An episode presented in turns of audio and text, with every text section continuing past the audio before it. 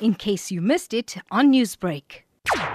I was elated, absolutely overjoyed and honored to have received this award. Um, it, it, really affirms the work that I've been doing to raise the, the banner of healthcare and public health. Um, so I'm, I'm, greatly appreciative of it. Kapil, you're 24 years old. You're a young medical student living through a global pandemic. What's your view as a final year medical student of the COVID 19 situation facing South Africa at the moment?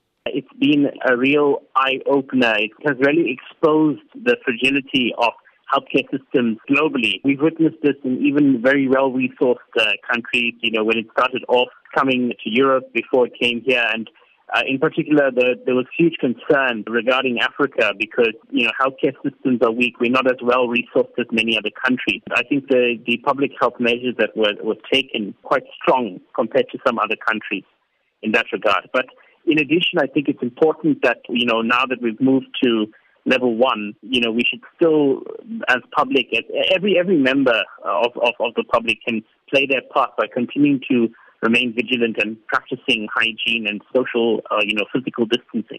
You convened awareness campaigns to address the TB stigma, mental health, HIV, as well as gender based violence.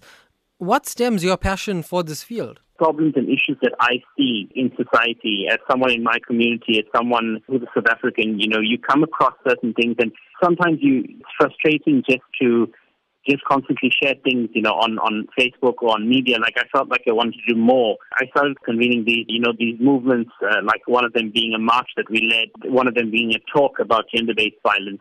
Uh, you know, a mini conference regarding uh, TB stigma that was available to the public. Uh, yeah, we launched a campaign uh, where we tried to tackle stigma. Called the Unmask Stigma campaign, where you know we have students and even some of the doctors and professors at our institution wearing these masks and holding banners against stigma. And you know, it's just things that we come across. Essentially, my my passion has, has, has been fueled by witnessing the issues that have been in society and essentially to use medicine as a as a tool and to use my skills as a as a tool and my passion as a tool to assist in some way in alleviating, you know, the social challenges that, that we have and not just focusing purely on a one-to-one patient on an individual level, but to try and address these issues systemically and try to create awareness about many of these issues.